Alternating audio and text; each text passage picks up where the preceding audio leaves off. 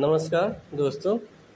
यह टीईटी परीक्षा हेतु बाल विकास पर केंद्रित पॉडकास्ट है। इसमें बाल विकास के विभिन्न सिद्धांतों और आपकी परीक्षा से जुड़े अनिवार्य तथ्यों एवं सिद्धांतों की चर्चा की जाएगी।